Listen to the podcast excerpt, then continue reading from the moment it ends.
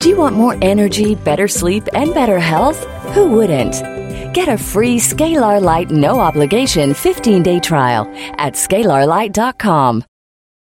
Hi, this is Steve Roost, and you're listening to Health Tech Hour on UK Health Radio. Each week, we give you the best news, views, and interviews from the health technology world. From CEOs and founders to entrepreneurs and clinicians, the companies and people that are shaping the future face of healthcare.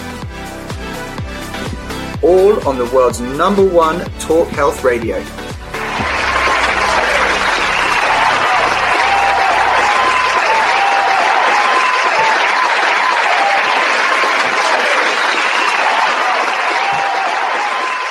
Hello and welcome to Health Tech Hour. My name is Steve Roost, and each week we bring you the best news, views, and interviews with the CEOs, founders, and leaders who are driving the health tech revolution in the UK and beyond. I'm a CEO and founder of a health tech company myself, and I'm passionate about the people and companies who are changing the world. Before I introduce today's guest, as always, I'd like to ask everyone listening to follow us on the socials. It's at Health Tech Hour and also follow the station, which is at UK Health Radio, to stay on top of all of the great content that's coming up. It was a great show last week with Dan Bunston from Push Doctor. Check it out on ukhealthradio.com for the listen on demand and or on, on YouTube on the Health Tech Hour YouTube channel for the video. Today's show, we're talking about a completely new area of health tech for the show. It's not something we've covered before. It's called bioelectronics and electroceuticals. And we've got Rick Rowan, the CEO and founder of NuroKor. That's N U R O K O R who are a pioneer in this unbelievably exciting field. Now, regular listeners know that one of the reasons that we do this show is to learn ourselves about exciting health tech and new areas and new developments. We like to showcase it to you to help educate you about everything else that's going on and, and bring you in touch with the leaders who are really changing the face of healthcare. This is definitely the case with Rick and this area of bioelectronics and electroceuticals. This was not an area that I was familiar with prior to our production planning session with Rick, but is one that, as of as of learning about this, I can't stop reading about it. So, just to provide some context as to what on earth we're talking about before we introduce Rick, um, 20% of the world's population suffers from chronic pain. The number one reason for workplace absenteeism is musculoskeletal pain, and the number one type of musculoskeletal pain is back pain. Beyond chronic pain, McKinsey, who are a huge, huge, extremely prestigious, quite expensive consulting firm, have published significant amount of research that indicates that bioelectronics and electroceuticals could potentially revolutionize treatment for a whole range of conditions, from paralysis right the way through to Crohn's disease. This spans this area spans implantable devices to non-invasive products and this area is really blowing up. And Rick and his team at NuroKor are really driving innovation with their products that are already in the market in the UK. Rick is a mission driven founder, and it's a pleasure to get him on the show to educate us about this area. So, Rick, welcome to the show. How are you? Well, Steve, thanks for the impressive introduction. I'm uh, very pleased to be here. Thank you. Good. So I ask everyone, you know, it's been a pretty rough 13, 14 months in, in many ways. What's mm. the mood in the camp been like at NuroKor and, and how are things now? Uh, you know, it's been, been an interesting time, obviously, not just for us, but for, you know, globally.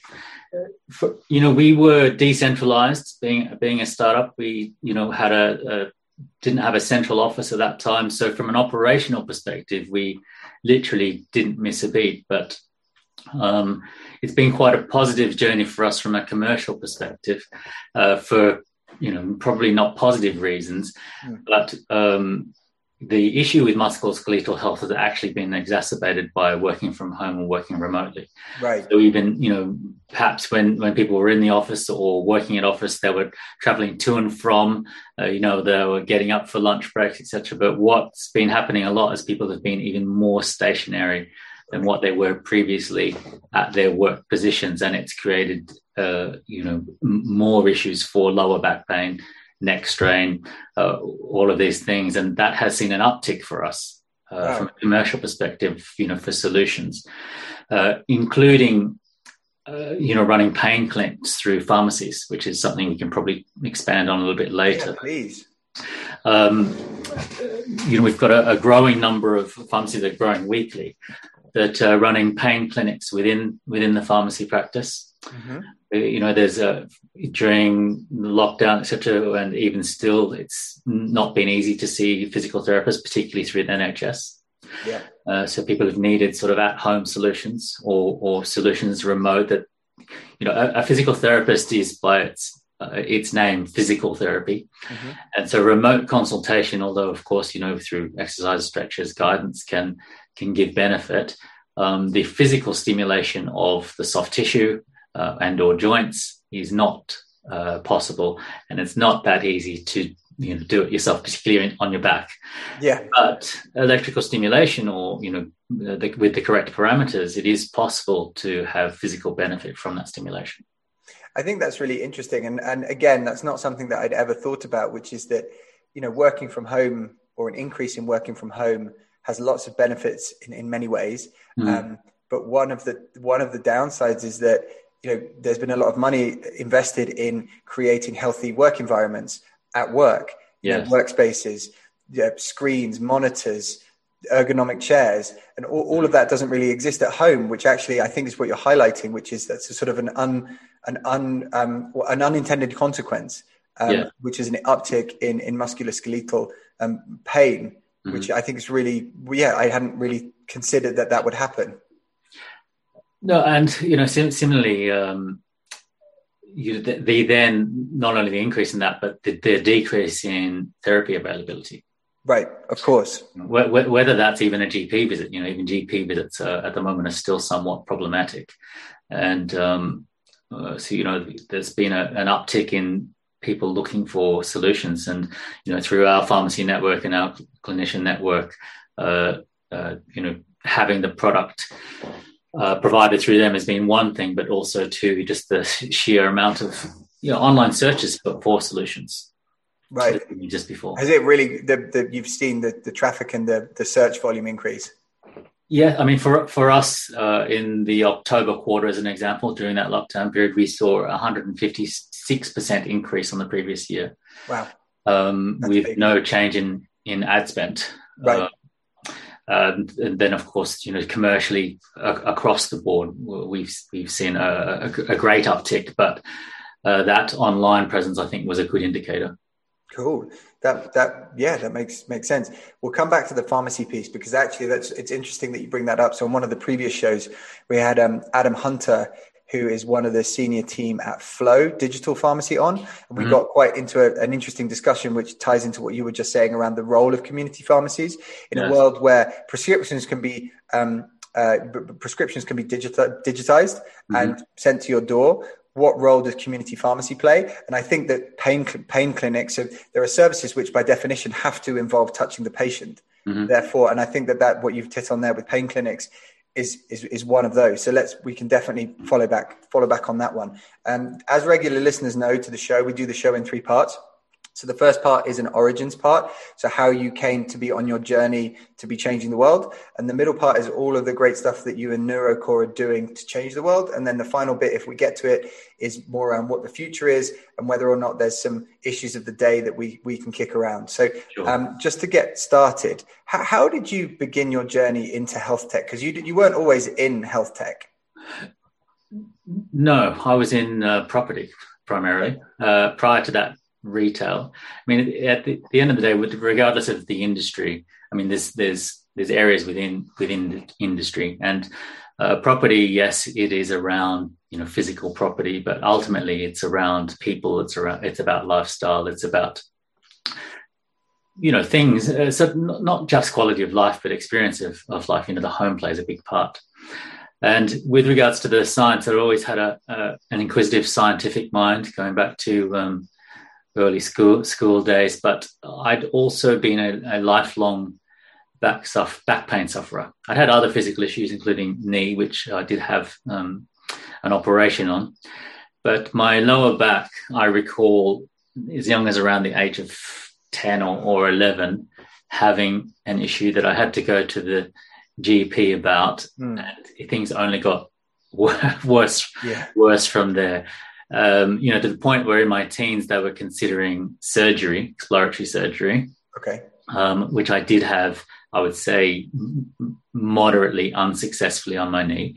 So thankfully, we avoided surgery of the back. Okay. Um, Which is a big deal. And that when you say exploratory, does that mean they didn't exactly know what it was, so they were going to do surgery to try and figure out what it was? Is that what that means? Correct. Yes. Right. Okay. Wow, that's a big deal.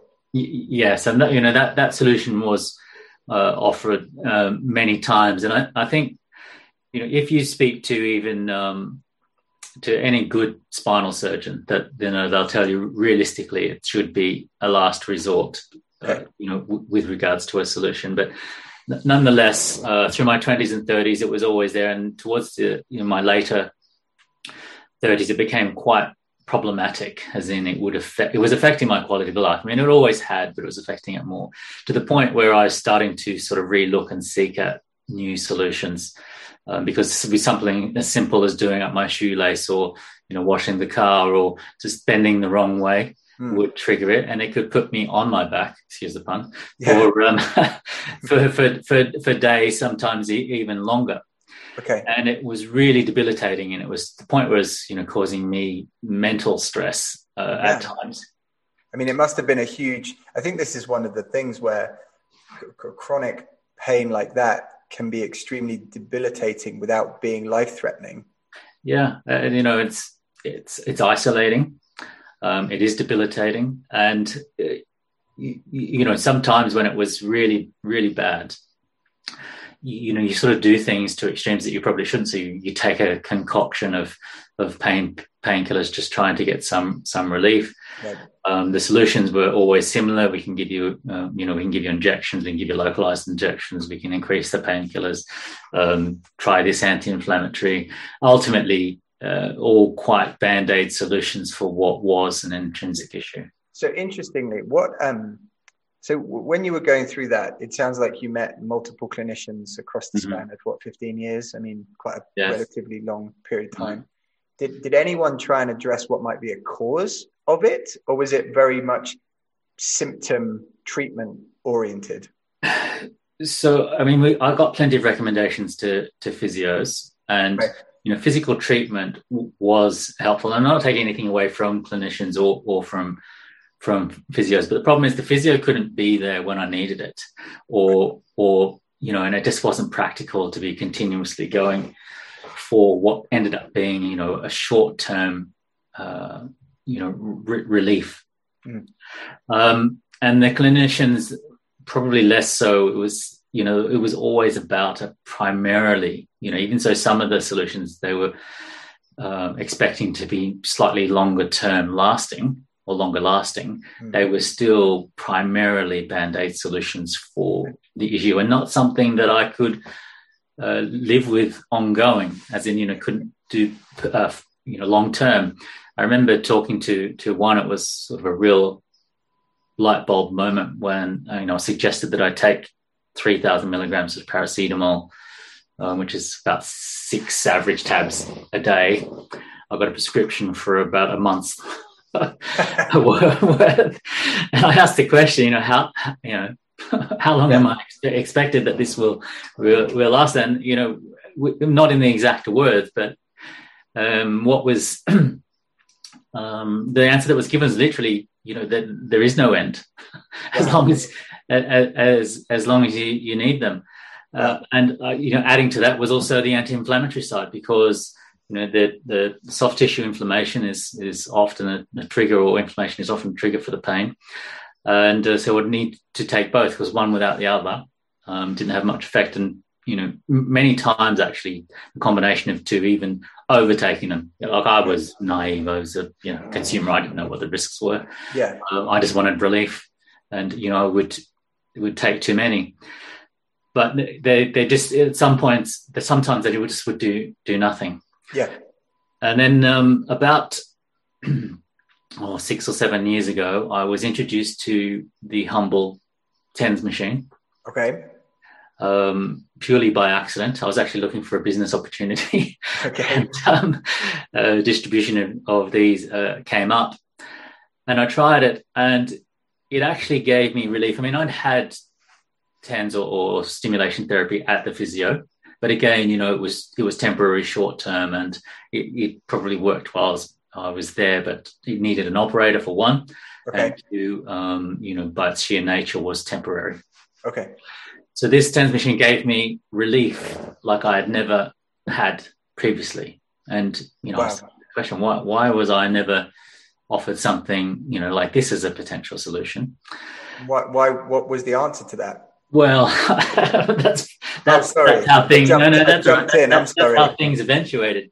Okay. But the the caveat to that is that it didn't always work. Sometimes it would not work at all. It would literally do do nothing, which caused me to start to research, you know, around electrical stimulation, nerve stimulation, neuromuscular, starting to understand the parameter differences and mm-hmm. looking at um, studies. So I started to learn how to read. Um, you know meta-analysis and clinical studies and you know what the the real data was. And what i was seeing was that the results were definitely parameter specific. So you know you couldn't just plug yourself into the the wall and go for 50 okay. hertz um, that might work short term but you become very stiff after. And um, yeah. yes. Uh, but sometimes you would see different parameters for same therapeutic applications that would sometimes have similar outcomes or sometimes have have completely different, um, you know, success. And you know, as I got into it, starting to understand the, the, and study the various parameters in those therapeutic or accepted therapeutic applications, and so to think about, well, you know, some physios are very well trained in electrical stimulation therapy, as an example, mm-hmm. and they get great results. Others not so much. And it was it was around the therapy application. So, you know, the, the parameters themselves were very important to the outcome or, or the applicant. And also, too, what I needed or what worked for me one day didn't work the next. And so, okay. pain is not static, it's quite dynamic. The body's changing all the time, and so are its needs. And is that, um, is that, is that, is that, um, dynamic nature of, of chronic pain, pain, is that consistent across generally all sufferers of it does it is it is it is it is that is that a consistent issue that it, it doesn't stay static you know what they pro- probably in some regards but yeah, again everybody's um, you know different. different. Some, some some of our patients will use the same modality or the same formula repeatedly and continuously get the same outcome Others continue, like myself as an example, um, particularly in the early days, would need to continuously change which parameter I was using uh, to get to get a result. And I also had multiple different triggers, and I think really there's, there's so many variables to it. And this is this is the point really is that there isn't one um, solution, and so to build a a better product or a better solution, uh, need, you know, required new thinking. And um, so I, I, did co-found a, a, business in Australia that was, you know, sort of based around that um, type of product. And uh, the more I investigated, the more I learned, the more I understood that electrical stimulation as a direct mechanical function within the body, because the body is, you know, we, we are all electric. If you haven't got electricity flowing through you, um, you're no longer with us in the You've got bigger problems than chronic pain. yes, I mean, yeah. If, I mean, if any any type of health occurrence uh, occurs, any type of emergency, the first thing that's measured is the vitals. Yep. and that includes your electrical vitals. Right.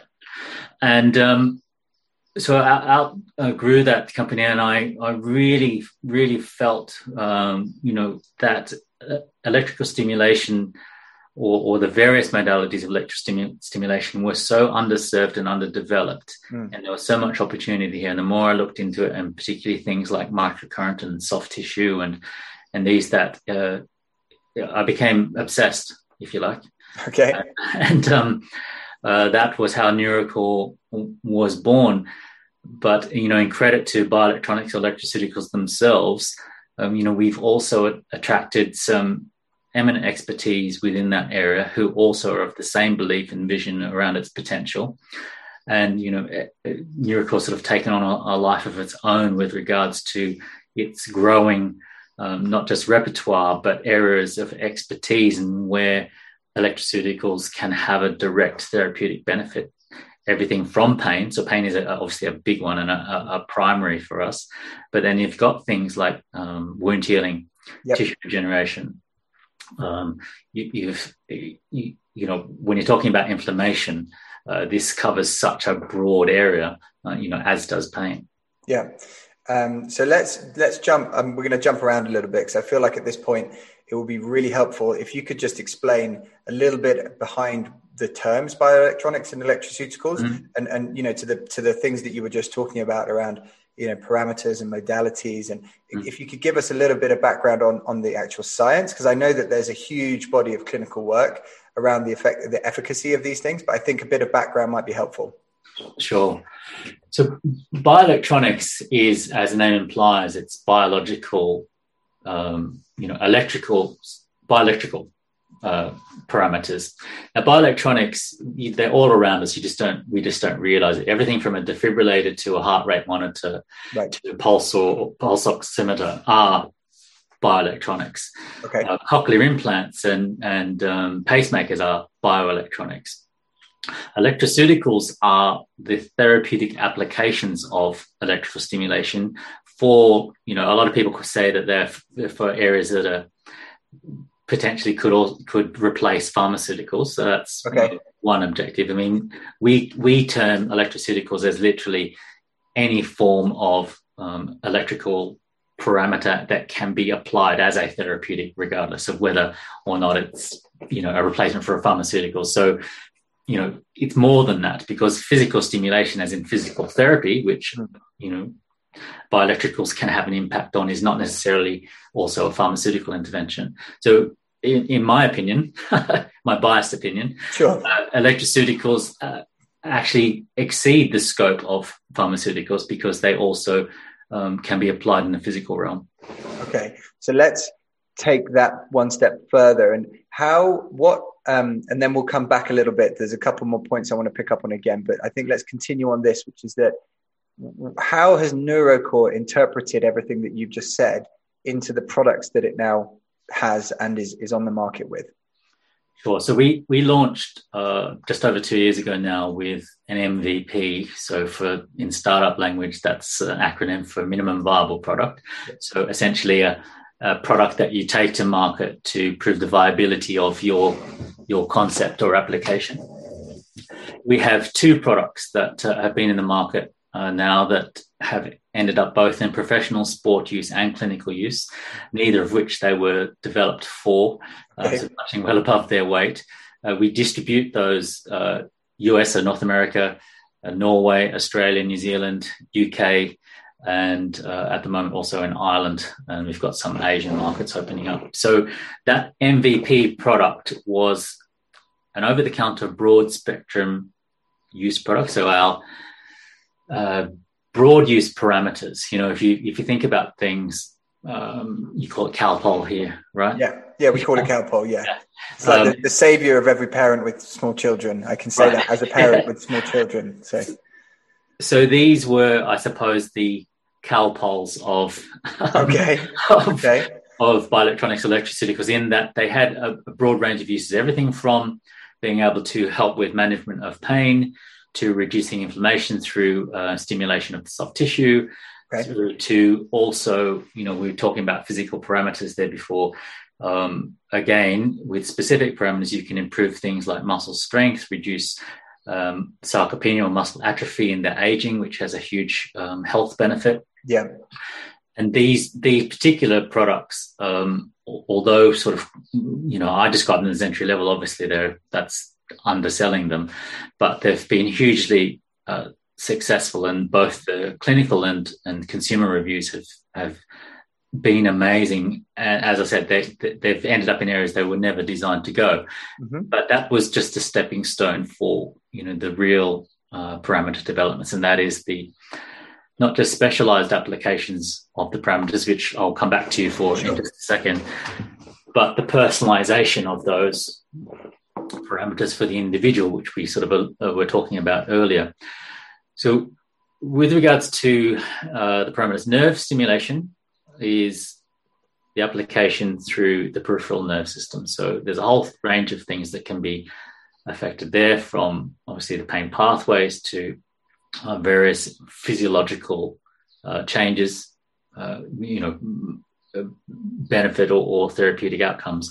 So if you've got a, let's use lower back pain, the most common one. Yep. Um, using nerve stimulation, you can uh, help the patient to manage manage the pain or improve improve or reduce pain. And is this is this is your your product that's that's available now? Is mm. it is it like electrodes you stick on to the area, or like how Sorry, does it actually so work from a customer? We, we, focus currently. I say currently because it could change, but yeah. we we uh, primarily we're non-invasive.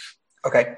So uh, uh, electrical nerve stimulation uh, takes many many forms. We we focus on the non-invasive, so through the skin, soft okay. soft gel pads or or um, uh, you know conductive material through the skin. Okay.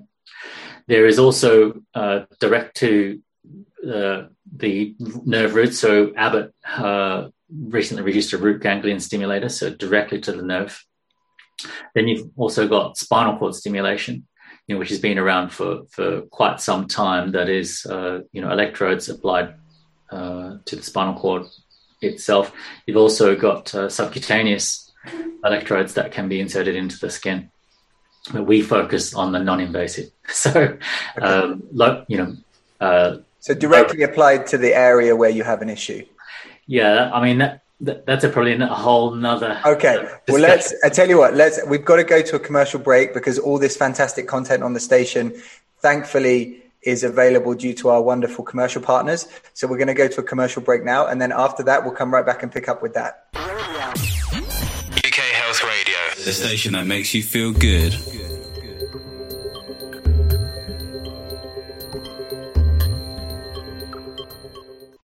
How good are vitamin C supplements? Usually only a small proportion of vitamin C actually reaches your cells and has a positive effect. Whereas the high absorption levels of Goldman Laboratories liposomal vitamin C help maintain optimal vitamin C levels in your body and strengthen your immune system. Now get 10% off when you choose Goldman Laboratories liposomal vitamin C capsules. Just quote 10 off at goldmanlaboratories.com. the station that makes you feel good.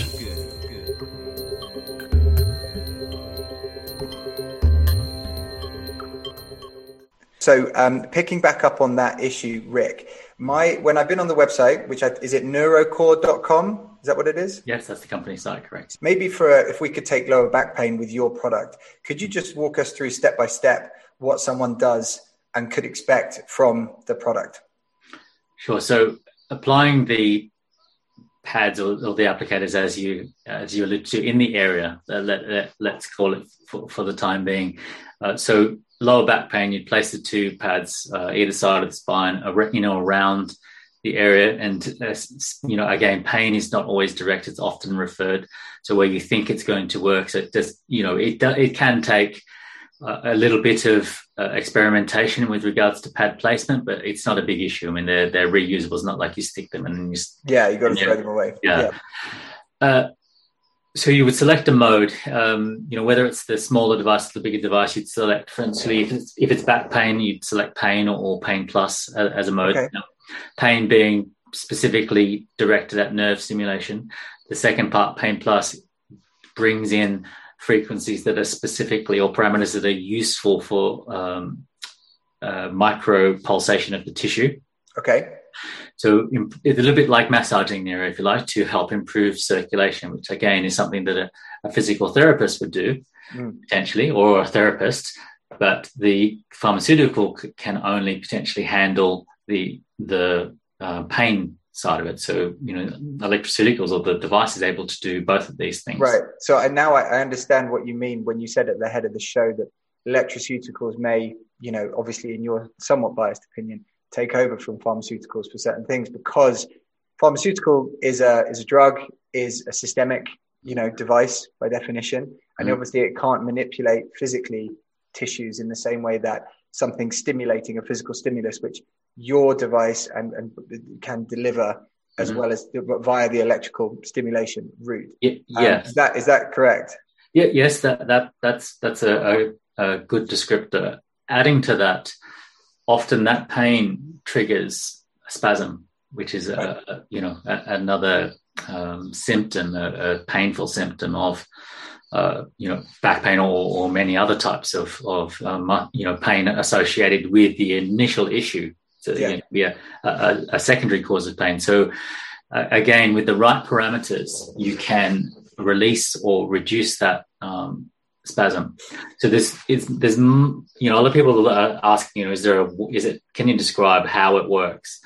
Well, depending on the patient's needs, it can work many many ways, and this is I suppose the the beauty and the power of you know electroceuticals as a therapeutic. It's mm. there's so many various mechanisms for an individual or for a patient. I mean, that's just talking about lower back pain. Yeah if we got into things like a, a diabetes patient and the benefits um, there, uh, the the numerous factors become um, even more. And just going back to the, the lower back pain, if we then look at microcurrent, yeah. which can have the effect of reducing inflammation or helping the, the tissue to recover or the body to you know heal itself uh, at a cellular level uh, again, there's there's you know well established literature with regards to microcurrent and uh, you know applicable parameters.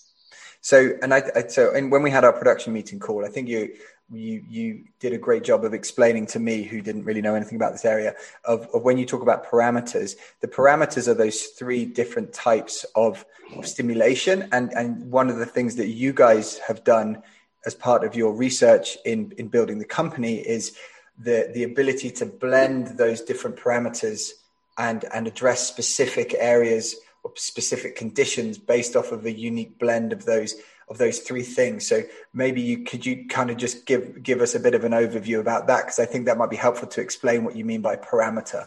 Sure. So we call those three different types of um, electrical stimulation modalities if you like.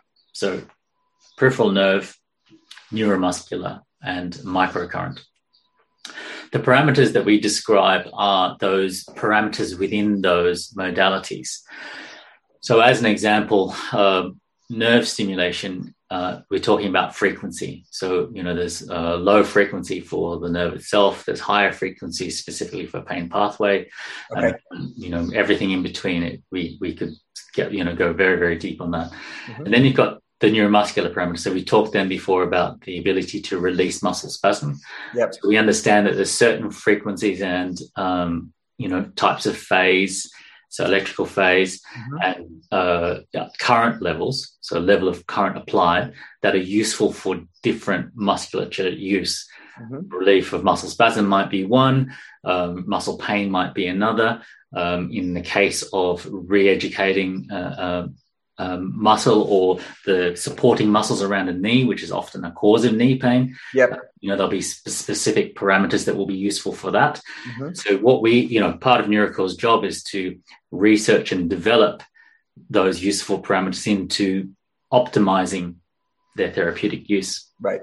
So, what are the best parameters? Right. So, when someone gets a product and they've got that product they can send they can sort of select within the product well my issue is this and you have a pre-programmed almost correct we program for them to follow with the right frequencies with the right modalities so it benefits their specific issue exactly we are right. electrical formulators like. okay that's a great little i bet that should be on someone's business card somewhere i hope um, I think about that yeah. um, and then when you get down to microcurrent so microcurrent works it's subsensory so you, you, you cannot feel it.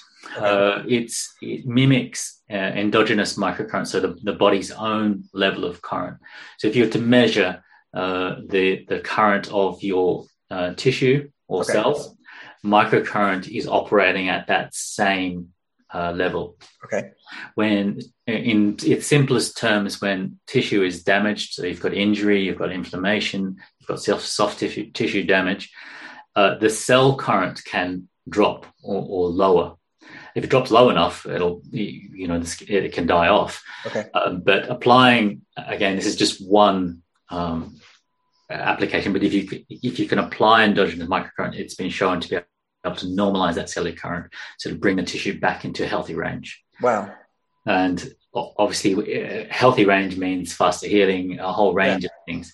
But uh, we, again, we could get into the depths of it. You know, everything from uh, wound closure yeah. uh, to burns to. Um, so I think that's that. Now you, you bring that up is really interesting. Because like I said at the start of the show, you know, there's a McKinsey article about all of the different uses or applications of bioelectronics and electroceuticals. You've mentioned a few. You know, obviously chronic pain, wound management, diabetes. I know that you're in sport. I also know that you have something with with um, with with animals as well. You know, animal sports and animal sort of injury. How, how do you how do you sort of structure with, with, something that in theory could be used in so many different places? Mm-hmm. How are you managing that developmental process and stopping it sort of spiraling out of control? It's not easy. yeah, I can imagine. Right? I mean, opportunity is great, but then sometimes there's, you know, you, you've got to manage it. Yeah. So you know, there's a there's a number number of factors. One is, um, do we have the expertise within that particular therapeutic vertical market? As an example, so that's obviously the first consideration. Yeah. Uh, the other considerations are: is is there an opportunity or solution where we can have impact? You know, diabetes as an example. You know, because we already have uh, expertise or, or knowledge to be able to have an immense impact within that cohort already, then it becomes quite obvious for us. There's a there's a there's a solution, a healthcare solution here needed. We have a solution for it, and we have the expertise to to impact it. So you know, it get it gets a big uh, tick. Mm. The case of the the animal market. So uh, animals are an interesting one, particularly things like equine and, and dogs, because their metabolism is is so fast. Everything that happens that happens at an accelerated rate. Mm-hmm. And microcurrent fits perfectly into this because it's subsensory, so it's you know well tolerated by by the the animal.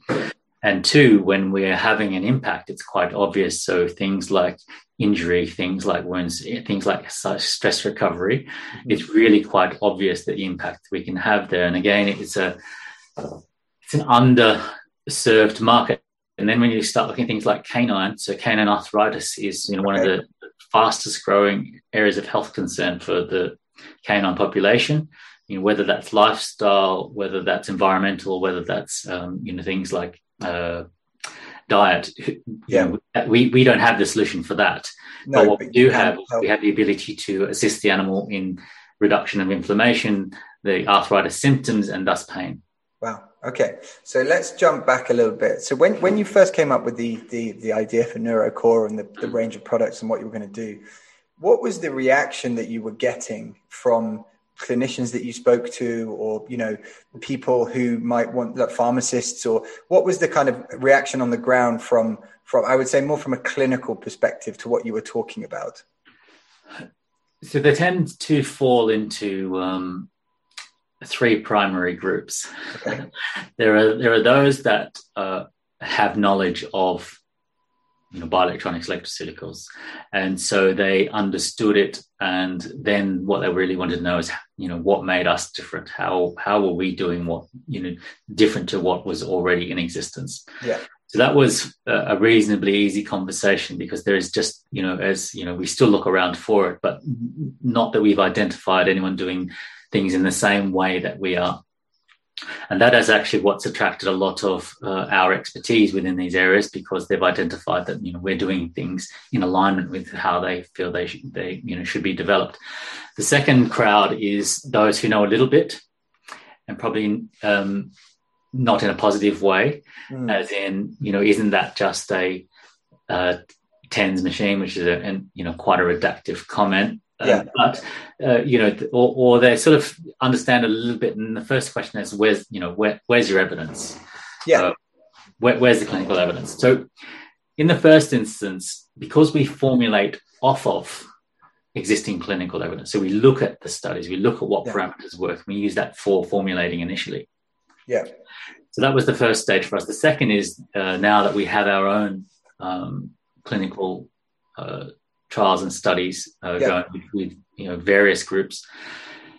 But you know these these are really just to help us with validation. Yeah.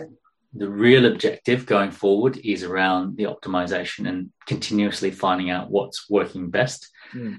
Um, so uh, that has, has, somewhat been overcome, and as they've had first-hand experience, you know, whether it's pharmacies, whether it's clinicians, whether it's GPs or, or pain specialists, Um, uh, they've you know had a had a turnaround in most cases. Yeah. Well, so that's what was really interested me about when we spoke before, and then doing my own reading is that there's that this this weirdly this isn't like a new thing. You know, there's there's like there's bodies of research out there around the the the clinical efficacy of you know nerve stimulation, muscle stimulation, things like that, and um, yeah, what you've done is really build on that to to develop your own formulations and your own sort of your, your your own methodology and your own your own products. Mm-hmm. So it's sort of in a in a in a funny way, it's sort of is it is it a bit like this? It's always been there, and and now you've just sort of brought it together in a in in in the best way that you know how, sort of thing. Yes, definitely that's where it started and uh, 100%. But the thing is, we are still, because it is such a new area, I mean, if we use Galvani Bioelectronics as an example. Please note that all information and content on UK Health Radio and our blog are provided by the authors. Noted a couple of times in the McKinsey uh, article.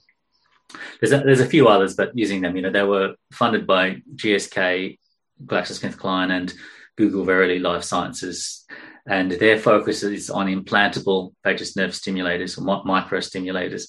To and just and just to jump in, the vagus nerve is the primary nerve that connects the brain with the abdomen. Is that correct? Co- correct. It's, it's basically the nerve highway for the body. Okay, right. Um, so you know they have different objectives, and again, it's in the implantable um, market, but they are it's, it's it's such early stages of development. I mean, we are still discovering ourselves you know various um, benefits and you know therapeutic uh, changes and applications within things that we are already operating with.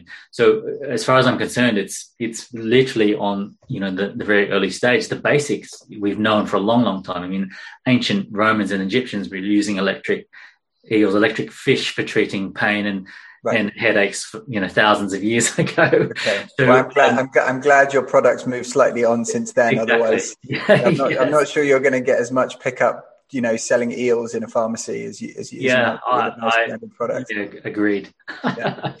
Um, okay, so that okay, so so that that makes that makes sense. Um, and so, how what, what, what um, in terms of the um, the verticals that you've been working across? Mm-hmm. or, or, have worked across. How do you, or how have you gone about sort of gathering um, performance metrics or success metrics, or how, how do you? Because obviously you're, you know, you're a, a mission-driven founder who founded this because of a personal issue that you had. Mm-hmm. Um, but how do you go about sort of talking about the bigger picture to to um, you know document or demonstrate the success of of what you're doing? So we've had, I mean, the the success we've had in the consumer market with the MVP products uh, has been, you know, self evident. Okay. And that has uh, we we've actually created some spin out products specifically for clinical use based off of uh, that hardware. Okay. Um, particularly in the in the chronic pain market uh, because it's a big one. So uh, uh, that launch, for instance, that new product will launch in the in the US in the coming months, and then across Europe, Europe and and the UK. So I think the success there is is self evident. You know, we've proven that we know what we're doing and the formulas work, and you know, even on our consumer product, we provide a no questions asked 30 day money back guarantee. Okay. Um, which you know, if you find me another medical device that gives you that, yeah. I mean, yeah. Is the feedback good? You're getting user satisfaction feedback and things like that. It, exactly. It's, I mean, it's been above uh, what we could have ever expected. Oh wow! And uh, so I think that that success is is quite self evident. So it's given us not just the confidence, but I think the credibility uh, you know, within these areas. Because when you're talking about things like managing pain for a diabetic, and we are specifically formulating product for you know, diabetes patients, as an example, it's not a far reach from something that manages pain well. Uh, you know, uh, on, on on average, it doesn't. Yeah. It's just that we're going to specialize it for that specific need. Mm-hmm. Um, so that is sort of how it's how it's presented it, it's itself. You know, the success has been somewhat self-evident, and now it's about scale and about um, you know repeating that uh, across those verticals as well as scaling the actual size of distribution. Okay, and um, what is um, what what's the kind of current thinking around, um, or how are you differentiating differentiating yourselves from the other concepts in this space that that are available? Like, for example, I know in sport there's a few like you know PowerDot and things like that but mm-hmm. there, there, might be a few other things. So i think we've touched on it a little bit but how, how is NuroKor different to what otherwise might be available in different formats? So there's i mean it's a, a question of you know if you were to select um, 10 personal trainers or strength and conditioning coaches okay. you know, that, that, all may have their own uh, their own formulas if you like mm-hmm. for how to achieve an outcome. And it's not to say that any of them are, are, are wrong. And, um, you know, those coaches may have various uh, levels of success. So I can't say that anyone's doing it or we're doing it uh, better, as in, you know, what we're providing already. Mm-hmm.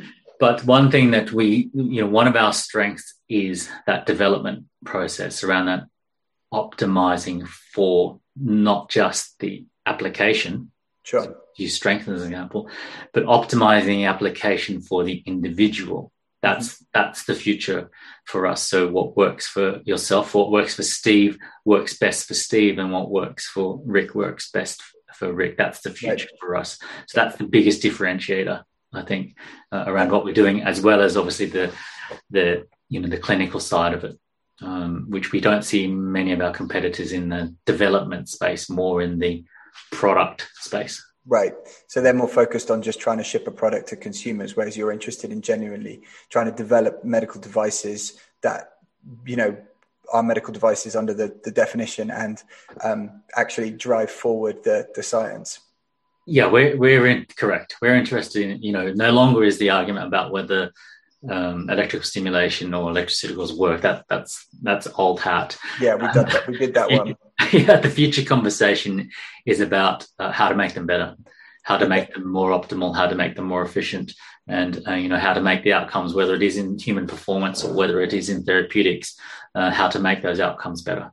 Okay, so let's talk quickly about your the, the pain clinics because I think that's a really interesting one, um, and that's obviously an evolution that you've taken beyond selling a product to an individual to use themselves. So, mm-hmm. what what are you doing with pharmacies and and these these pain clinics?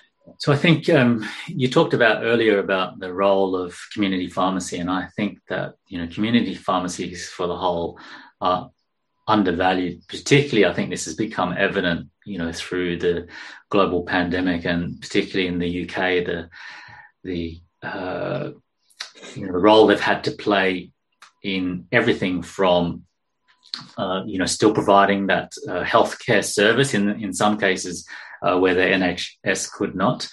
Uh, to uh, you know, literally what their namesake is, and that is that they are a community yeah. um, pharmacy. So the pharmacies have been running um, pain clinics in store, so that people, you know, during lockdown they could book a book a uh, time to come in. But um, now that they're open, uh, they're running them uh, sort of at more volume, okay. where the, the, people can come in and get a treatment and try the product, cool. therapy.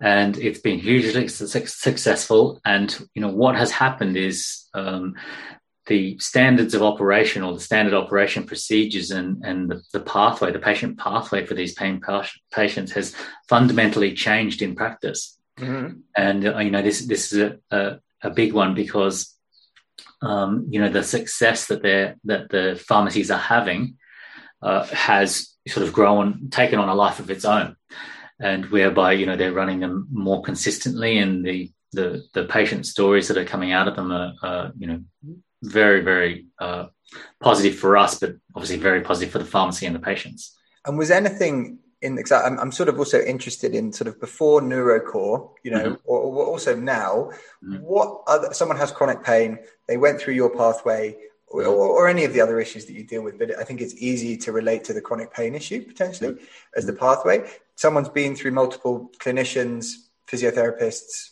you know take painkillers have an anti-inflammatory etc you know what, what what other options are there in terms of you know, other than NuroKor, or what was around when you first started? Like, what is the other sort of pathway just to continue on doing the same, you know the same the same thing?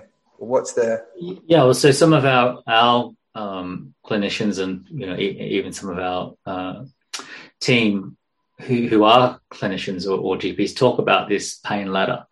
Right. And often what ends up happening is once the patients are on it, it tends to only go up. Right. And and, not down, you know, the it goes one you, way. Correct. One way traffic. Yeah. And it's about, you know, it's about breaking that cycle. And through through my own experience and and still to to this day with you know with practice in general, there's lots of things that are, are tried. Know, there's there's physical therapy, there's there's other interventions, and some of them are, are you know they they work and they're effective. Mm. But that's not the only criteria needed. What's needed is easy access, mm-hmm. easy to use. So the patient needs to be able empowering. The patient needs to be able to take control of their own treatment and outcome, and it, and it, needs to be timely. I assume. yeah. So so you can have it in your pocket or your or your bag, just like you would uh, you know a pharmaceutical intervention as and when you need it or if you if you do need it not you know not to have to book in per se to you know to, to get a treatment well yeah you like it's you know the equivalent i guess would be you don't you don't book a doctor's appointment to go and take a paracetamol no take paracetamol yes um, so, you know so meeting i suppose all of that criteria is you know where the positives have come from right and you know some of some of the well, the, not some, but the pharmacies that have come on board and continue to come on board have identified this quite, you know, quite quickly, and and you know, thus have built off of it.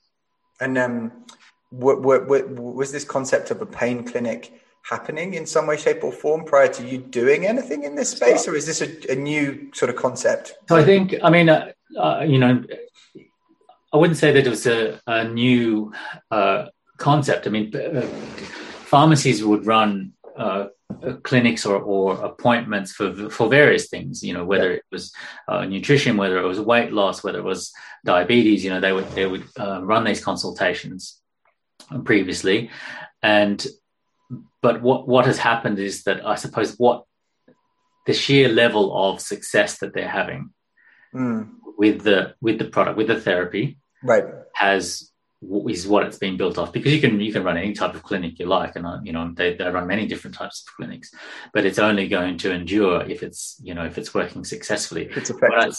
Yeah i mean it has to be successful for the patient for one yeah but it also has to be successful for the pharmacy from from an economic and yeah. time perspective. Um, and you know is it improving their own um, credibility and, and and value to the to the patient great well, i think that's a i honestly i think that's a great innovation you know I can I can imagine that chronic pain. I mean, look, I've I've had back issues over the last six months. I wouldn't say it's anywhere close to chronic pain, but you know, it's it's it as you say, it's isolating, it's debilitating. You know, it, it affects your mental health because you feel like you're only you're only capable of a percentage of what you are otherwise capable of. Mm-hmm. So anything that helps with that, I think, is a, anyone incre- anything that increases access there, I think, is a, a fantastic idea. So what what's you know we've got a few minutes left on the show. So what's next for NuroKor? I know you've got very, very big plans and your, your technology can be applied in different areas, but over the next 12 months, what are the one or two top, top things for the, for the business? So the, the, the biggest area for us, I mean, ha- hardware, hardware is a, is a given. I mean, our hardware is okay. You know, it's not, it's not groundbreaking. It was our MVP, right. but going forward, um, our, our hardware becomes modular. What okay. that means is that it becomes more uh, personalized, wearable by way of application. Again, fitting into not just digital health, but fitting into lifestyle, you know, what people expect. You know, if you'd said to someone 10 years ago or 15 years ago, you know, be measuring your your heart rate on health apps through your watch, they would have said, yeah, continuously. Uh, yes. In the background. Yeah. yeah. You know, we're moving into the biosensor phase. Um, you know, at the moment, things like um, blood glucose uh, monitoring is is taking off, and all of the advantages of being able to uh, build in real time sensoring. So yep. this is an, definitely an area uh, that we are working on at the moment. Adding to that, the hyper personalization. Again, this is where pharmaceuticals are also headed. You know, no longer is systemic and blanket dosing um, that's not that's not enough anymore. You know, it has to be uh, dosage specific to the individual patient's needs, mm. and it's you know it's a similar pathway for us. And that is around the precision medicine, if you like, uh, of the application of electroceuticals. So that's that's the future around your device learning what's best for you and optimizing that for you, and that is uh, going forward the differentiator for NuroKor versus you know other players is that data belongs to NuroKor. Mm. And um, you know, it's not something that someone can copy or, or or emulate unless they've got their own. You know, they can have their own data, just like you know a, a lot of the DNA companies do. But ultimately, our data is our data, and the, the individual's data for their use is is, is theirs. Mm. Interesting. And what do you think in terms of the entire field of bioelectronics and electroceuticals? What do you think is you know the top one or two huge developments that in, in the field that, that are likely to happen in the next 12 to 24 months? So if if the uh, implantables uh, make a product, if, if, they actually manage to get a product together, is basically what you're trying to say in a nice way. I hope I don't get attacked for this, but um, no, I, I just that was my that was me. That's not Rick. uh, you know, that, there's no doubt they have the potential there to, to have impact, but by the same token, I think that there's a huge potential for impact in the wearable, non-invasive space you know, whereby it just fits into your lifestyle. You you you wear it like you would a a piece of clothing. Yeah, uh, and it's providing therapy that's beneficial. Mm-hmm. So pain is, is one, but I think that the micronization and the wearability and electroceuticals fitting into lifestyle uh, is you know it's it that they will be hard to compete. Mm-hmm. They'll be hard to, to to have competition within that type of application. Okay, and just before we go,